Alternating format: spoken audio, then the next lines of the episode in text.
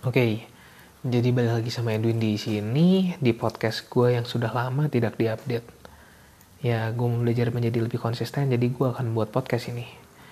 Gue pengen bahas sesuatu yang sebenarnya udah pernah gue bahas sih, tapi bukan di sini. Kayak gue bahas ini ke uh, murid-murid gue. Jadi selain sebagai seorang entrepreneur, uh, gue juga part-time guru sebagai uh, guru bisnis plan di sebuah sekolah swasta di kota gue Nah, uh, eh, gue pernah sharing ke mereka tentang nothing is instant. Jadi kayak uh, percayalah guys dalam hidup ini tuh gak ada yang instan. Terutama buat teman-teman mungkin yang baru terjun ke marketplace, kalian fresh graduate atau mungkin kalian uh, masih sekolah, masih kuliah, kayak gak ada yang instan guys di muka bumi ini. Kayak mie instan aja harus dimasak 3 menit gitu baru jadi. Itu untuk makanan yang selalu yang apa ya yang buruk gitu sebenarnya bukan buruk sih. Mie instan itu dibilang kurang baik karena dengan kalori yang sama 400 kalori itu kalian tuh bisa dapat sebelum kalian bisa dapat makanan yang lebih bergizi lah intinya. Ya oke okay, move on dari mie instan. Tapi intinya di sini yang pengen gue bilang adalah eh, nggak uh, ada yang instan. Kalau kalian lagi dalam fase hidup yang membingungkan fase hidup di mana yang kalian lagi bingung banget nih ya.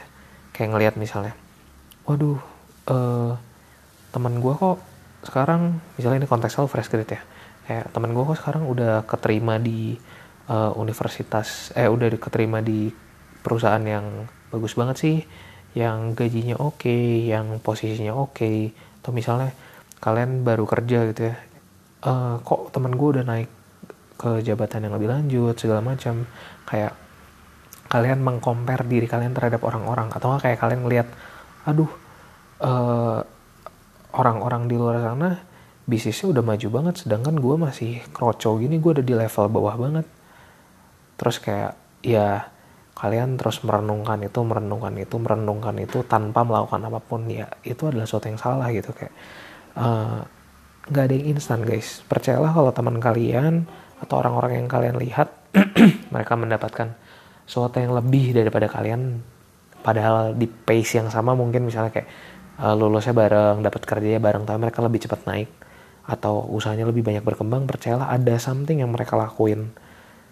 Kayak uh, kalau Malcolm Gladwell dia bilang ada namanya rules of 10,000 hours gitu kayak uh, lu nggak akan menjadi lu baru akan memaster sesuatu itu waktu lu udah 10.000 jam.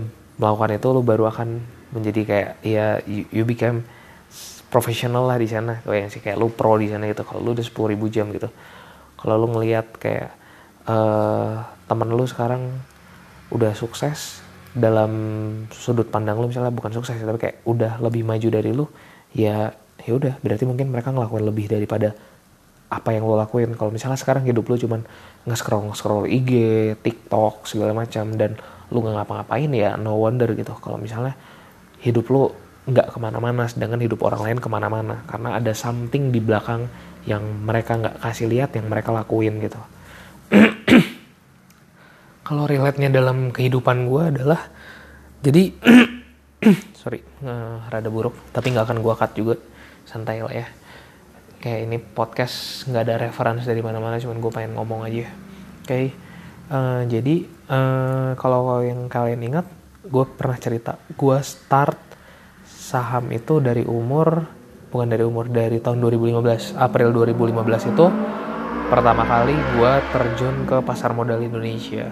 Waktu itu investornya masih nggak terlalu banyak nggak semelonjak sekarang.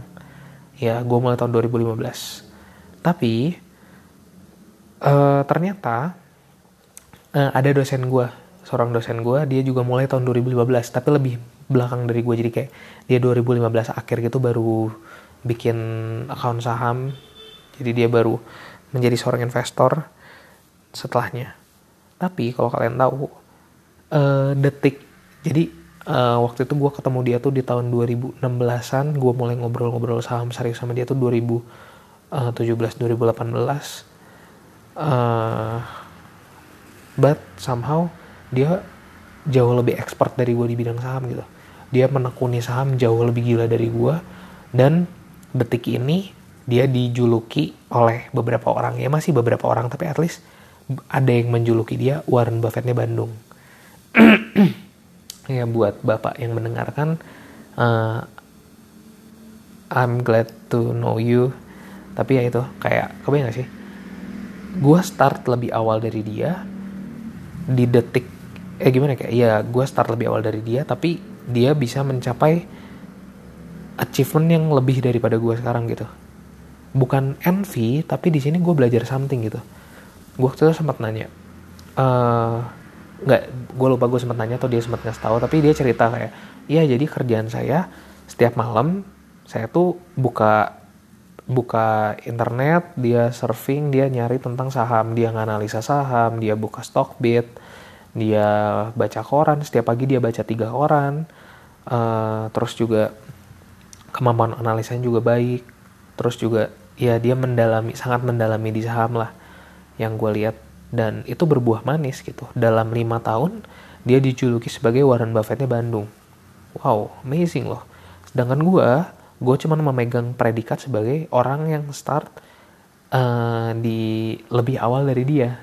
Sedangkan yang lebih sukses kalau dari ini ya indikator suksesnya ya uh, buk ya gue nggak bisa bilang sukses ya oke okay lah kita katakan sukses lah ya. Indikator kesuksesannya adalah ya dia lebih maju jauh dari gue kalau lu main game ya level dia udah jauh lebih tinggi dari gue and that's true gitu.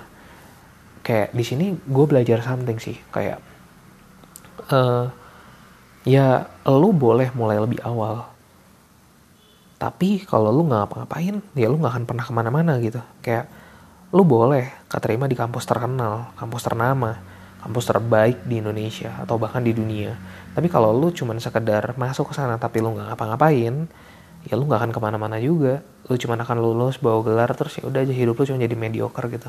Beda sama mungkin teman-teman lu yang katakan kuliahannya ada di universitas yang kurang ternama tapi dia berusaha keras dia mengimplementasikan apa yang dia pelajarin ya menurut gua hasilnya akan lebih kelihatan sih daripada orang-orang yang cuman sekedar punya title doang gitu loh. Dan percayalah ya kayak sekarang pun gue lagi banyak ngalamin kayak uh, ada banyak hal yang gue sesali gue tidak lakukan di umur umur saat gue kuliah. Walaupun ya gue tetap banyak hal yang bersyukur karena gue lakuin gue pelajarin waktu kuliahan. Tapi maksudnya kayak ada banyak hal-hal yang kayak harusnya gue bisa lakuin pas kuliah nih gue mulai lakuin. Tapi gue nggak belajar mulai lakuin. Dan ya itu cukup berdampak buat sekarang gitu. Itu kayak percayalah nggak ada yang instan nggak ada yang gampang.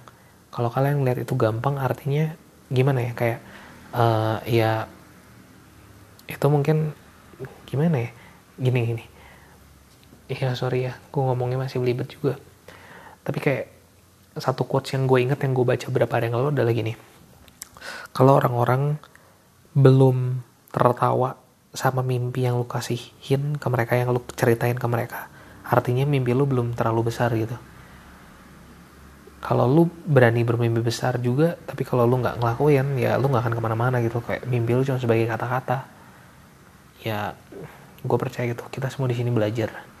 Jadi ya ya let's face it. Apa pun yang ada di belakang don't regret it. Kayak bersyukur buat apa yang udah pernah lu achieve bersyukur buat apa pun posisi lu saat ini di mana pace lu berada sekarang di mana titik lu ada sekarang ya bersyukurlah. Tapi kalau lu mau hidup lu jauh lebih maju ke depan belajar buat ngelakuin something more. Ngomong itu gampang ngelakuin itu susah.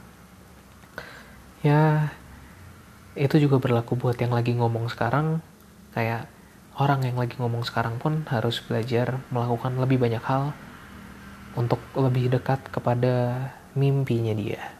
Ya, semua orang punya mimpi, termasuk kalian. Dan gue percaya mimpi itu bukan cuma dimimpiin, tapi untuk direalisasikan.